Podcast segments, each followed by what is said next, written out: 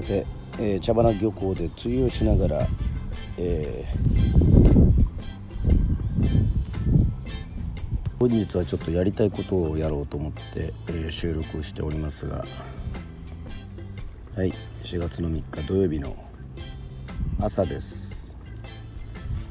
えー、4時ぐらいから、えー、寝れなくてですね起きてあのビートルズがいなかったという世界というね、えー、それをテーマにした「イエスタデー」という映画をネットフィリックスで見ておりまして、えー、そのままの勢いで最近ハマっている釣りの方に来ておりますけどもはい。昨日は雨で1時間ぐらいでですね引き上げまして今日はまあまあ綺麗な太陽がですね綺麗な太陽というかが照ってましたのでまあどうせ寝れないんだったら釣りでも行こうかなというふうに思っておりまして、えー、マソーで朝ごはんを買い込んで食べた後にまああのサンマの切り身がなかったんでサバの切り身をねつけて糸を垂らしておりますが果たして釣れるんでしょうか？そういうセンスがあるかどうか私には分かりませんけども、まあ、これ茶花漁港でもう光る酸素の船がね次々とこう出航しているそういうようなねことでございます。さあそこで何かを何をやるかっていうとまあ釣り糸を垂れていてもなかなかちょっと進まないということでそれであればせっかく海に来てるんであの音読のすすめをねやろうかなというふうに思っております。ね音読のすすめも与論島のねこ石木二郎さん作のやつなんですけども、まあ、結構ボリューミーでなかなか進まないということでございましてこういう時でね読まないとそれは進まないっていうのがありましてじゃあはい。釣りしながらの飽きられるよということでなかなかいいですね。周りに誰もいなくて波の音と船の音そして私の朗読が響くという音読のすすめ。読みましょう。途中もし引っかかったりしたら釣れたことになりますんで皆さんそこら辺も注意して聞いてくださいね。3海からネズミがやってきた。その1学校の子供たちにはよくあだ名がついています。竹小助君はトラハゲでした。頭の後ろに丸いハゲがあります。坊主頭だから目立ちます。おまけにその頭が虎狩りです。島にも床屋が1軒あります。余裕のある家は子供を親にさせます。小瀬君のところではお母さんがハサミでジョギジョギ刈り取るから縞模様になります。虎狩りのハゲだから虎ハゲです。小助君は陽気だからあだ名で呼ばれてもくよくよしません。なんだいといつもニコニコ返事をしています。本物節句から3日4日過ぎた朝のことです。この虎ハゲ君が学校へ出てきません。みんなは気になります。教室が落ち着きません。王先生が話をしても子供たちの目は庭へ向いてしまいます。そこまで来ているような心地がしてならないからです。黒板を見なさい。先生は無知で黒板を叩きました。しばらく話を続けます。が誰かの頭が片側へ向くと23人とまた視線は毛先生の顔からそれます。先生は諦めました。五郎と風子行ってこい。風子は上原文子です。小さな頭に長いお酒を2つぶら下げています。はい。と立ちましたが花子先生のホラ貝で庭へ出るときはやはり違います。虎揚げくんの様子が分からないのでなんだか気になるのでしょう。教室からのろのろ出ていきました。このような場合に普通は近所の子供に言づてがあります。熱を出したとか吐いたの子なら今シュロの木のひげで虫歯を抜いてるところだから今日は無理だとかなんとか知らせがあります。虎揚げくんの家は漁師だから村外れに春にしても腑に落ちません。みんなが心配するのも無理のないことでした。教室は一層落ち着きを失いました。今度は五郎ちゃんと風子のことが気になります。頭でっかちのドラゲ君をきっと連れてくるでしょう。今にも3人が校庭へ駆け込んでくるように思われてなりません。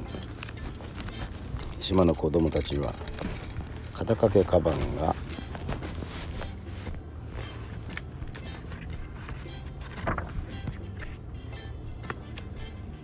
ごめんなさいねちょっとね。体勢がちょっと肩掛けカバンがありません。今夜ノートの後ろで包んで小脇に抱えたりあるいは腰に結んだりして学校に行きます。中根は机に何もかも入れっぱなしでお弁当のさつまいもだけぶら下げてくる子もいます。トラゲ君はこの口です。芋は網の袋に入れて回し振り回しながらかけていきます。そんな姿が目に浮かぶのです。まもなく2人は戻ってきました。行きと違って帰りは一生懸命です。よほど続けて走ったのでしょう。うっすら青ざめた顔色になっていました。風子は横っ腹を押さえて気づいています。しばらく口が利きません。やがて五郎ちゃんが言いました。ドラゲ君のお父さんが夕べから戻らん。ように出たままか。2人一緒にこっくりをしました。もう先生は緊張しました。今日はみんな帰れ。授業はそこで打ち切りになりました。子供たちを返した後も先生は花子先生に訳を話してから一人で学校を出ました。トラゲ君のお父さんのことはもう先生もよく知っております。親子よく似た頭でっかちで不思議なことに頭のやはり同じようなところにハゲがあります。こちらがちょっと大きいでしょうか。トラゲ君のところは百合の浜の近くにいます。家を覗いたが空っぽで誰もいません。王先生はうなずいて浜へ行きました。トラゲ君とその家族は浜にいました。おじいさんおばあさん。血の組を抱いた抱いたお母さん。みんな砂浜に腰を下ろして海を見てます。おじいさんは膝を抱えおばあさんは両手を膝に添えお母さんは赤ん坊の血を飲ませています。女の人は2人は島の習慣で風呂敷のような布をかぶっています。風が強いから髪を包んでいるでしょうトラゲ君は離れたところにいました。網口屋に立って一心に海を見てました。トラゲ君の家の人たちの後ろに村の人が56人集まってました。その中に門先生の親戚の親戚の唐吉さんという人の顔がありました。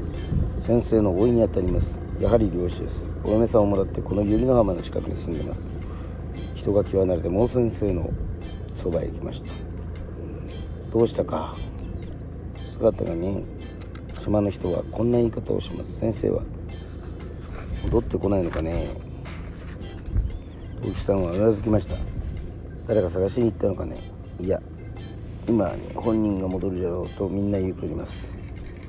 なんだか気休めに聞こえます。ドラゲ君のお父さんが朝になっても帰ってこないということは初めてです。みんな心配して浜に出てきました。あとはおしゃべりする人もいません。もう先生はその場を離れて波打ち際へ歩いてきました。ドラハゲ君も気がつきました。先生もう先生は黙ってうなずきました。ドラハゲ君の肩の手に置いてもう先生に吸い込まれるように沖の目に沖にへ目を向きました。そのまま二人ともしばらく並んで立っていました。ちょうど潮の満ちていく時間でした。風が吹きつけて沖が想像しくなります。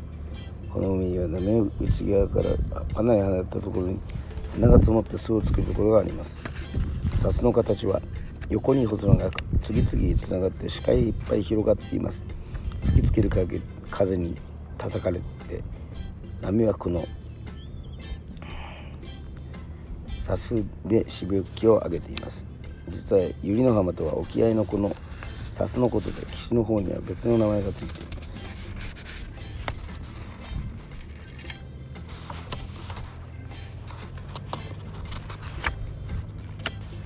しばらくすると砂州のざわめきが起こりました。潮が満ちていったので隠れてしまい白白波が立たなくなったんです。するとトラゲ君が大声で開けましたああお父ちゃんの船だ。本当でした。それまで砂の向こうに隠れていた栗船が満潮に押し上げられて姿を現したのです。砂の上に座り込んでいた人たちも腰を上げました。床に人の姿は見えませんでした。二足三足みんなの足が前に出ます。波口屋に集まってきました。行ってみようと最初に言ったのは唐木さんでした。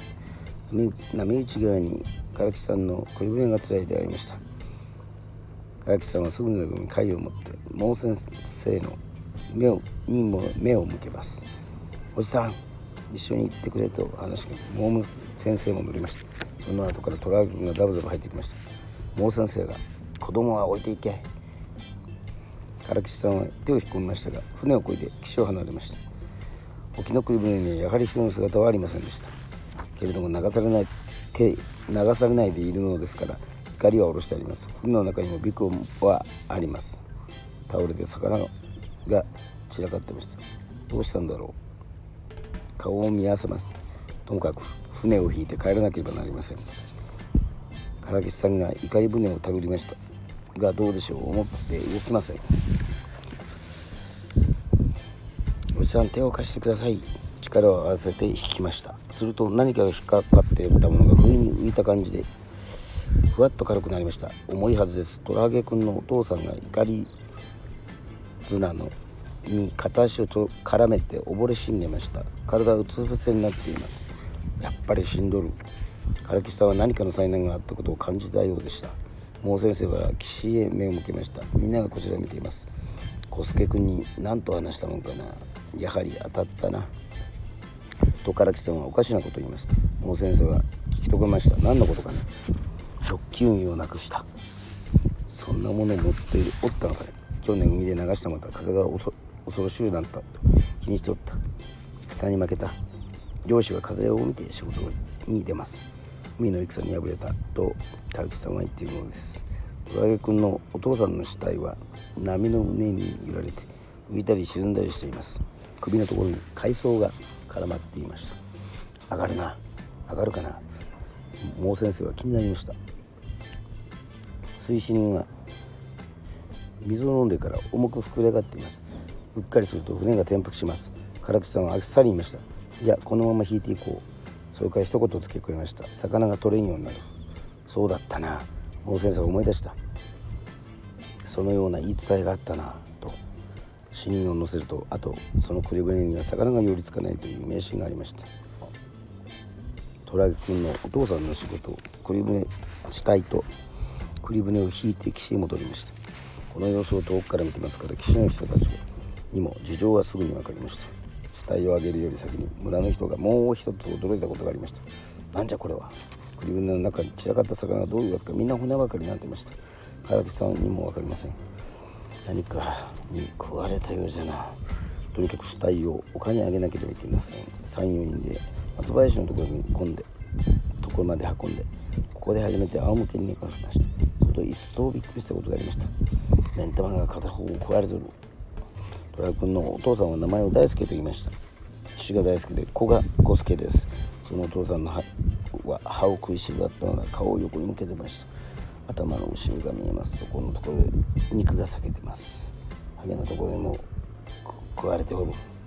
トラ君のお父さんは悔しそうです。よく見ると何かこうやってました。もう先生がちぎるようにしているとそれはネズミの尻尾でした。これは大事じゃ大層なことになりました。村の人が「金金じゃ。誰か行って金を鳴らせ。村の者に早う知らせんとか。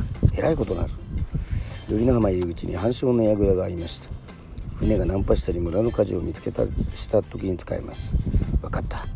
若い者が走っていきます。たちまち半鐘のが鳴り渡りました。あまりの恐ろしさに胸が凍えるような心地がしていたのでしょう。それまでこらえていた年寄りやお母さんが鐘の音の中で泣き声を上げました。さっきちょっと引いたんですけどね、えー、茶碗漁港で釣りをしながら与論島のねねこ第3章読んでおりますがその2行きましょう。釣りながら。風が強くなりました。霧雨のようにしぶきを運んできます。みんな濡れたままでじっとしました。トラゲ君は顔中に口にしてわーわー泣きました。涙が口に流れよだれが着物の襟を濡らし顔から胸へかけてベトベトとのありさまになりました。頭の後ろのハゲが濡れて特にツルツル光ってました。もう生はトラゲ君を泣かせておきました。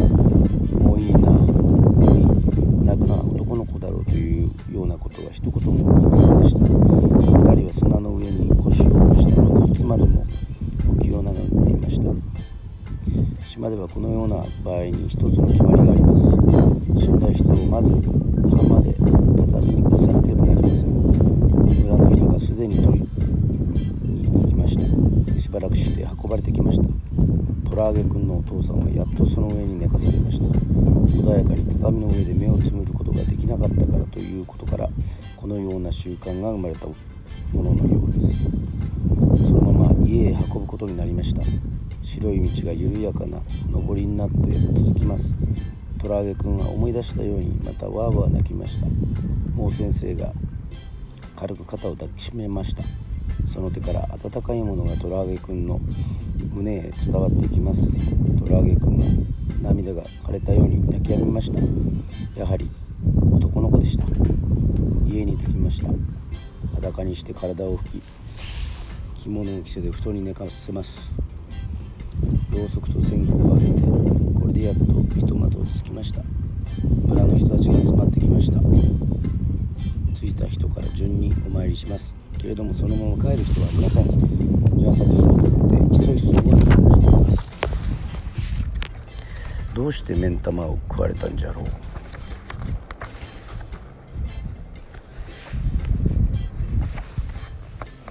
もっとわからないことがあります。ネズミの尻尾はどういうわけじゃろう？怖い話ばかりでした。誰が考えても解けない謎ばかりです。あくる日墓に埋めました。与論島では葬式にも変わった習慣がいろいろとありました。白い登り旗と赤い登り旗を墓に立てます。長い旗を2本立てて葬式を終わりました。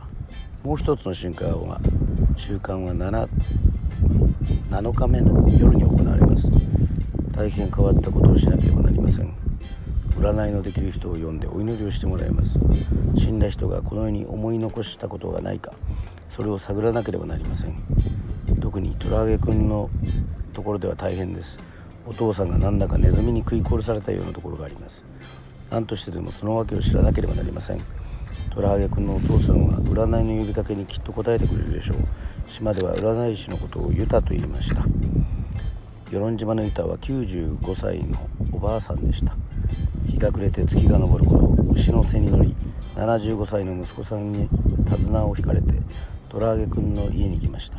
2人とも元気でメモミンもまだしっかりしています。ただしおばあさんの方がずっと腰が曲がっていました。トラゲ君の家ではお祈りの支度を整えて待ってました。泡麦を並べ酒とっくりを立ててその口に九年穂の小枝を刺してあります。貧しい民家には床の間がありませんから祭壇は東の壁際に作ってありました。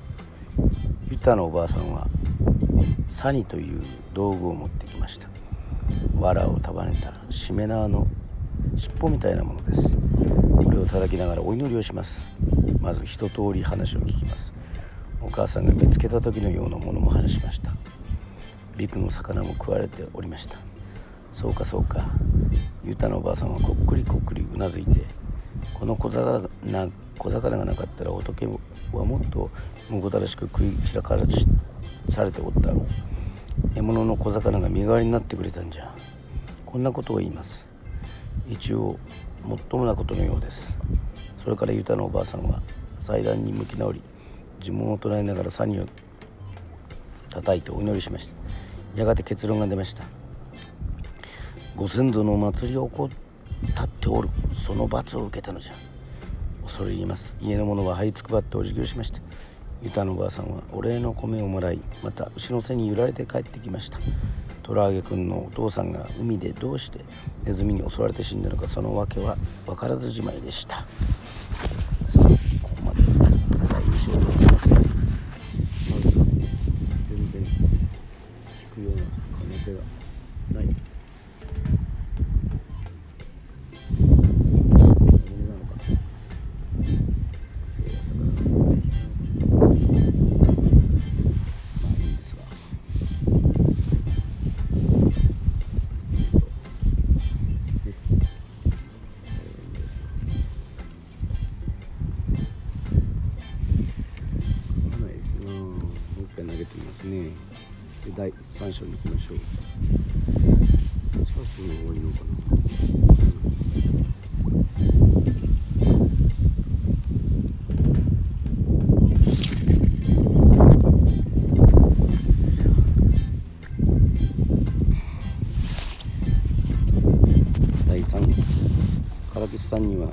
ヤギヒゲという面白いあだ名がついていました。でも顎ひげは生えていません。まだ若いのです。これには訳があります。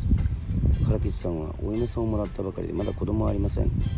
畑を耕したり魚を取ったり半分半分の暮らしを続けていました。唐吉さんは島一番の泳ぎの名人でした。島の漁師はもちろんみんな泳ぎが上手です。けれども唐吉さんほど遠く早く泳いだ若者はいません。与論島はだいたい西に尻尾を向けた魚の形をしております。この尻尾の部分に茶花浜百合の浜は東側にあります。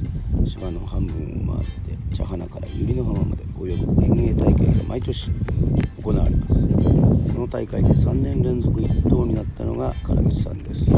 潮は速いし遠いから大変です。でも唐口さんは一生懸命泳ぎました。何しろ一等の賞金はヤギです。唐口さんの家はまだ一匹もいました。ヤギは乳が取れるだけでなく子ヤギは良い値でも入れます。唐吉さんは頑張りました。おかげで一頭になりました。それも3年続けてです。オスが1匹メスが2匹です。1匹のメスは今ではもう地面につきそうなほど人生が垂れ下がってい。ますが楽しみです。このようないきさつがあるヤギですから負けた人たちはヤギを見ると唐吉さんを思い浮かべ唐吉さんを見るとヤギを思い出しました。それ以来ひげもないのにヤギひげの唐吉さんにされてしまいました。年を取ったらきっと真っ白なヤギひげが唐吉さんの顎に入ることでしょう。ヤギを抱き上げた。笑顔。笑顔が天下一品でそれからお嫁さんになりたいという娘さんが増えたという話です。その頃島にカメラがなかったので写真が残ってないのが残念です。虎揚君のお父さんが法事で法事が済んだ後この唐吉さんが月夜に一人でイカ釣りをしに出ました。イカ釣りはクリーブレの上で松明を燃やしてイカを集めて釣り合います。松明には松の生木を生木を使います。槍がたっぷり含まれているから長い間よく燃えます。あまり沖に行ってしまうと怒りが届きません。程よいところで船を止めました。後ろを見ます。与論島は変に平べったく小さくなって見えます。今夜はちょっとうねりがあります。栗船の波の間に落ち込むと島が見えなくなります。慣れたはずの夜釣りがなんだか心細くなります。浜辺には明かり一つ見えません。月夜でなかったら島影を見失い戻る方角の見当がつかなくなってしまうでしょう。八木木の唐吉さんは釣りの支度にかかりました。針金でこしらえた籠をへ先に吊らします。係と言います。この中で火を食べます。だから係火です。赤い火が外れ波の上にパチパチ火の粉を散らしました。ボツボツ。ボツボツ。退屈しない程度に釣れています。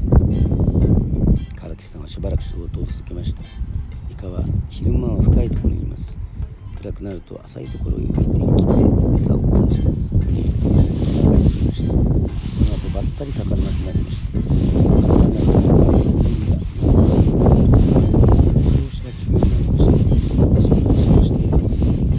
たも息を潜めているようですどうしてでしょうこんなことはまざままありますいつも朝食というわけにはいきません。こんな時は焦らないことです。釣り竿を持ち直して唐吉さんはしばらく辛抱しましたすると自分の片方の足首がなんだか冷たくなりました。初めは気にも留めません海の上にいるです。あちこちしぶきで濡れるたびに気にしていられません。けれどもなんだかちょっと変でした。ぬるぬる握りしめられてるようです。ちょっと見るとおかしいやつです。足首にイカが絡みついてた。なんだお前じゃったか。独り言を言って唐木さんがイカを見ました掴みました今度は手首に巻きつきます子供たちがイカの足と思っているものは本当は腕だそうです。その10本の腕の中に特に長いのが2本あります。唐木さんの手首に巻きついています。片方の手でもぎ離してビクに戻しました。体の向きを変えてまた釣り竿に手を置きました。いや伸ばしかけました。すると逃げ逃げかけたイカよりももっとおかしなことがありました。船べりにネズミが1匹捕まっています。あまり大きなネズミではありません。あと足に立って唐木さんを見ています。前足は胸の辺りに上げ顔を起こしたまま口をもぐもぐさせています。あれお前どっから来たか。無論ネズミが答えるはずはありません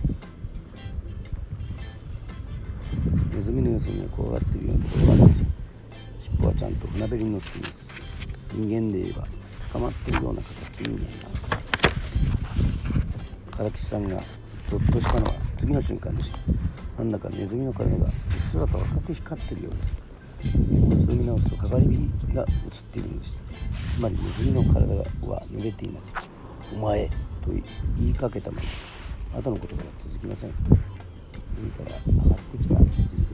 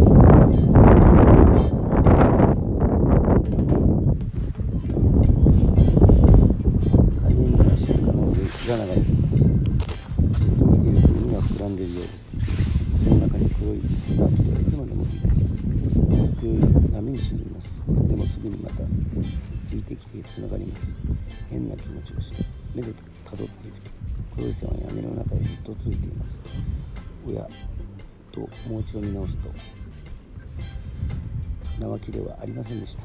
生き物でした。泳いでいます。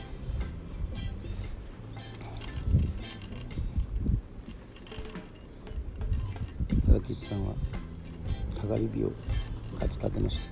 今度ははっきり見ましたやはり泳いでいるんでした。小さな生き物がつながって泳いでいるんでした。高岸さんは後ろに見ました。すると何ということでしょうか。今度は船べりにたくさんのネズミが並んでこっちを見ています。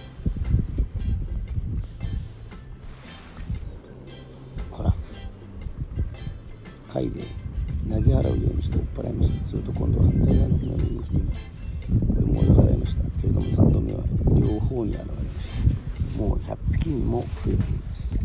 一斉に唐吉さんの足元めがけて群がり寄ってきます唐吉さんは貝を放り投げて海に飛び込みました。ネズミと争っていてはトラゲ君のお父さんのようにされてしまうことをとっさに悟ったからです。それにしても永遠新記録の遠泳新記録の持ち主でなかったらとても生きて帰ることはなかったでしょう。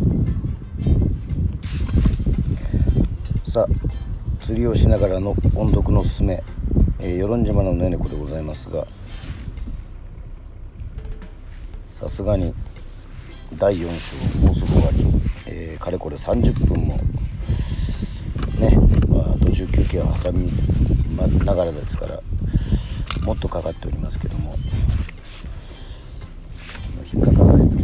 なんでしさんの顔を私もしばらく見ていないけれどと花子先生は言いかけました。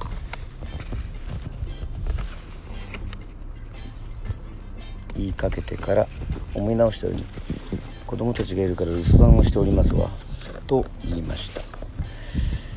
役場で戦議があるもんでもう先生が出かけることになりました。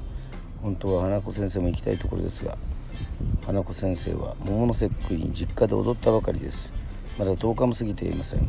それでも1年も会わなかったような心地がしているのです。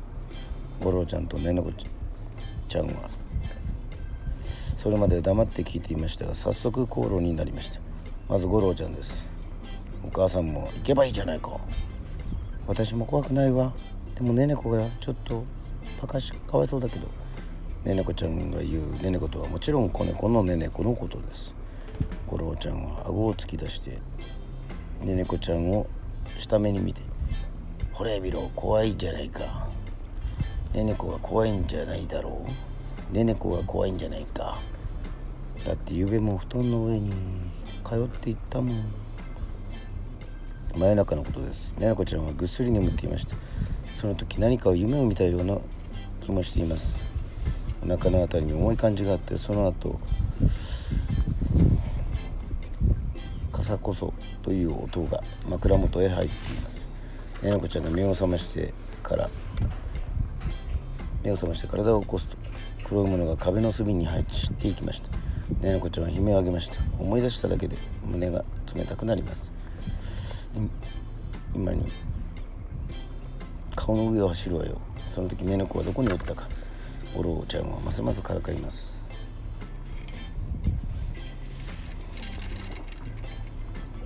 私と一緒に寝ていたわよ。臆病なねねこ気がつかなかったのよ。変な猫。キリがないのでもう先生が気をつけるように言いました。ゴロもねねこも暗くなったらおとなしく寝るんだよ。私勉強するとねねこちゃん。ろうそくは高いから勉強するなともう先生コロちゃんが「ねねこが急に勉強家になった。ねねこ頭が小さいからあんまり詰め込むとおかしくなるぞ」2人は放っておいてもう先生は表に出ました。島の道は赤道道で石ころだらけです。そのダラダラの下り坂をもう先生は降りてきました。この辺りの島々の一番の産物は黒砂糖です。サトウキビの絞り汁を煮詰めて作ります。キビはススキに似ていますがもっとまっすぐ立派に成長します。島はそのキビの取り入れが終わった後です。両側の眺めは広々としています。毛先生は洋服に草履履きといった格好で黙って歩いています。石ころの壁にネズミが一匹が来ました。毛先生は踏んづけそうになり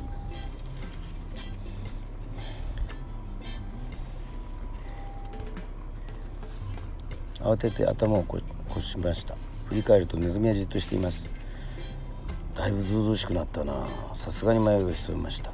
役場の選挙は世論時間で始まりました。世論時間というのはみんなが揃った時が世論時間です。島中探しても時計は2つしかありません。役場の村長さんの部屋と学校です。学校といっても同じ敷地内の毛先生の住まいの母屋です。他に誰も持っていません。だから何時と言っても通じません。漫然と明るいうちにとか晩飯が済んでからという言い方になっています。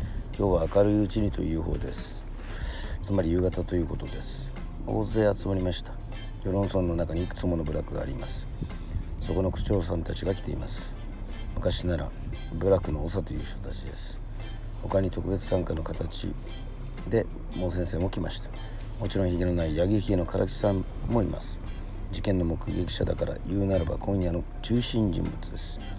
大勢だから椅子が間に合いません。事務室の方から運んできて狭い部屋を窮屈そうに腰掛けています。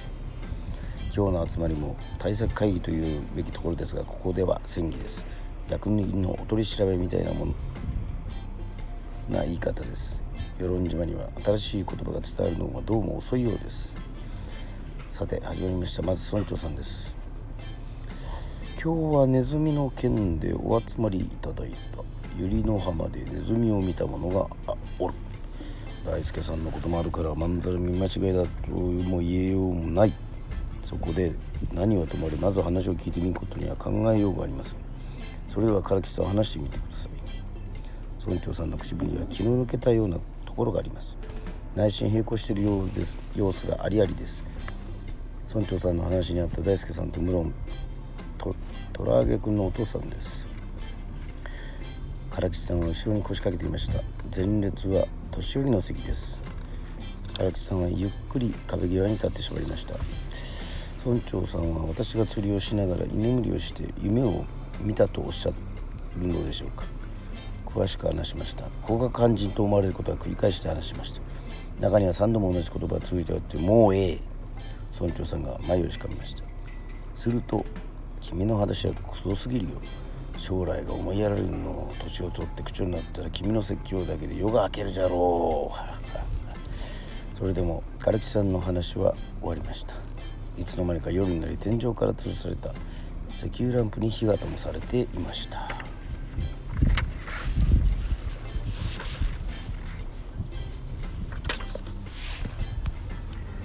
さてお送りしてきましたけども音読のすすめ。第5章です。最後です。これで一等で。もしあれだったらもうすぐ9時ということでちょっと。さすがにだんだん眠くなってきたんでこれを全てをかけます。いくぞ。よ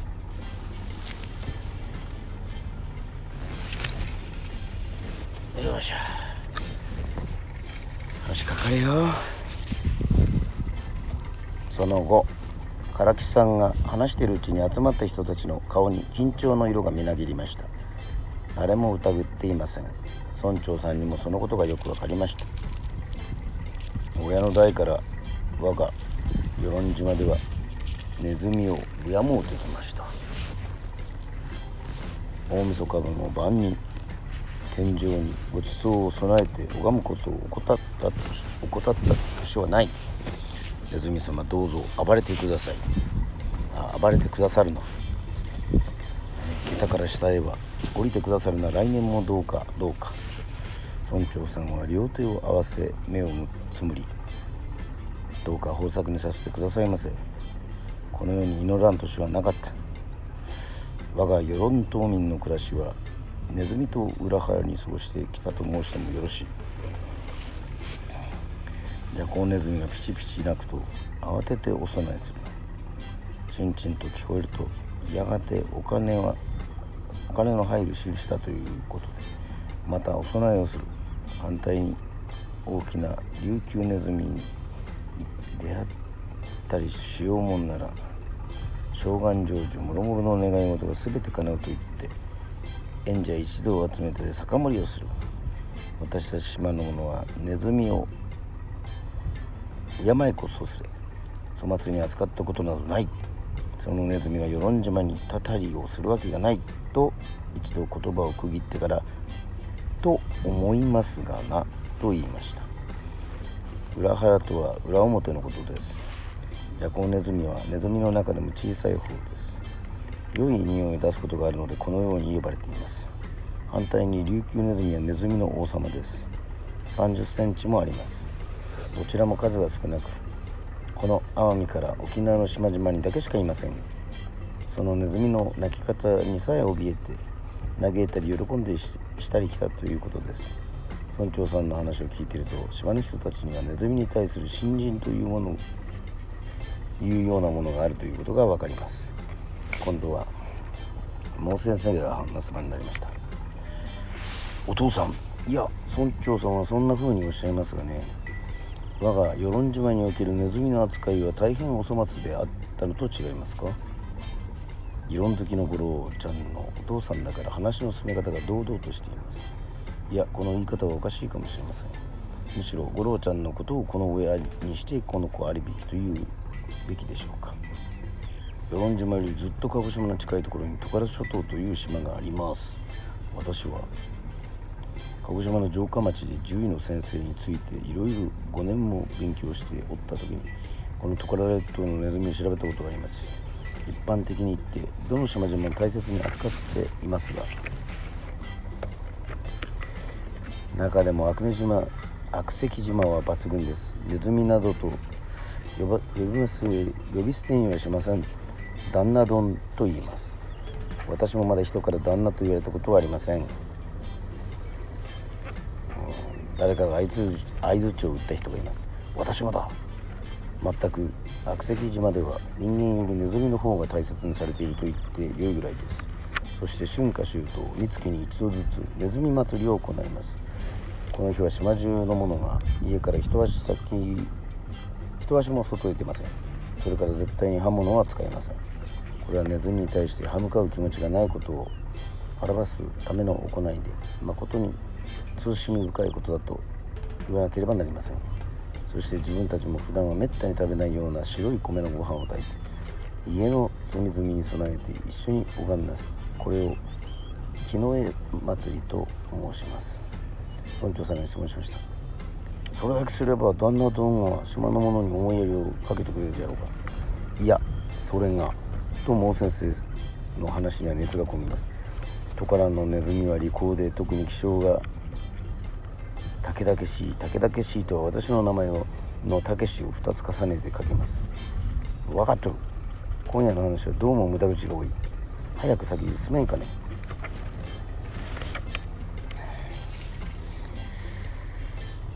分かりました。トカラのネズミは悪口を言うと飛びついて人の体をかじります。夜道を2人で並んで歩きながら1人が悪口を言うとちゃんとそのものを見分けて足に飛びつき内股を駆け上って噛み散らくします。まさかびっくりして転げたはずみに崖から落ちて死んだ者もおりました。本当かね？年寄りたちはため息をつきました。漁師がこれまで2人も海で襲われました。その真相を極めるのに門先生の話は大変役に立ちそうです。だから木の絵祭りが一層真剣に行われるようになったのであります。しかしだな。与論島のネズミどんもどれほど偉いか知らんがと一人が腹を立てて怒りをぶちまけます。魚のように海の底から出てくるというものがあるのか初めからクリ船のどっかにおったんですよ。あなたは何を言うのですか？唐木さん早速講義でした。もう先生はさらに話を進めます。いやそれはですね海の底から湧いて出てきたものでも初めからクリブレンで出てきたのではありません。他のところからこの与論島へ泳いできたものです。そんなバカな。今度こそみんなで声を揃えて言いました。先生冗談はよしてください。わしらの学校の子供も同じで先生の話はすぐに信用してしまいます。いや信用してください。疑わんでください。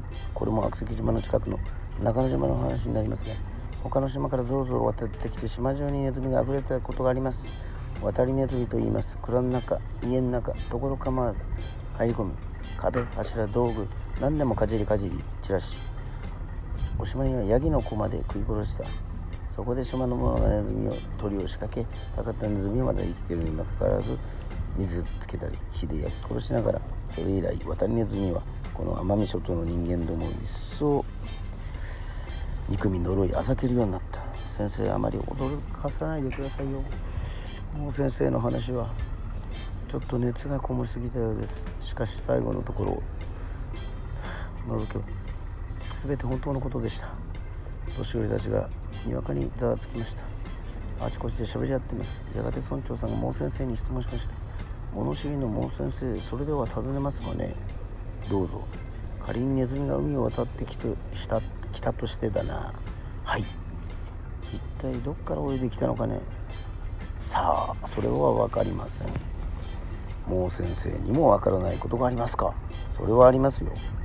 我が与論島だな。太平洋と東海東シナ海に挟まれた広々とした海の中に浮いておる。東には何もない。と行けばアメリカ大陸じゃ。よくご存知です。地図ぐらい見とる。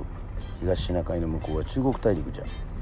南には沖縄本島が見えるがネズミは百合の浜に来ている。北の方はどうですか？北？村長さんは口をつぐみました。なるほど。そこに一つの島があります。みんな黙り込んでしまい部屋の空気が変わりました。はいといったわけでございまして第3章。ね、えー、第4章は選ぶ島から来たヤンバルジンという、えー、内容でございますけども。釣りしながらですが引っかかりませんでした、えー、約、えー、45分50分近くにわたって、えー、いろいろねやっておりましたけどもまあちょっとね結構難しいですね。この放送中にね釣れてたらねかっこいいんですけどまあそういうこともあるよっていう感じですかね。はい。ちょっとだんだんそろそろ眠くなってきたので。はい。また与論島のね続きあります。もう半分ぐらいはさすがにいったかな。ね。はい。本日あきらレビューありがとうございました、えー、夜はですね、えー、はい、沖縄の歌について語るという。あなたの沖縄の沖縄あなたの好きな沖縄の歌は何ですかってスナックアキラ、え、やろうと思います。もちろん打ち出し処理からリアル生配信を目指しておりますので、えー、ちょっと眠って体調を整えてからまた皆さんとお会いしたいと思います。それではまた会いましょう。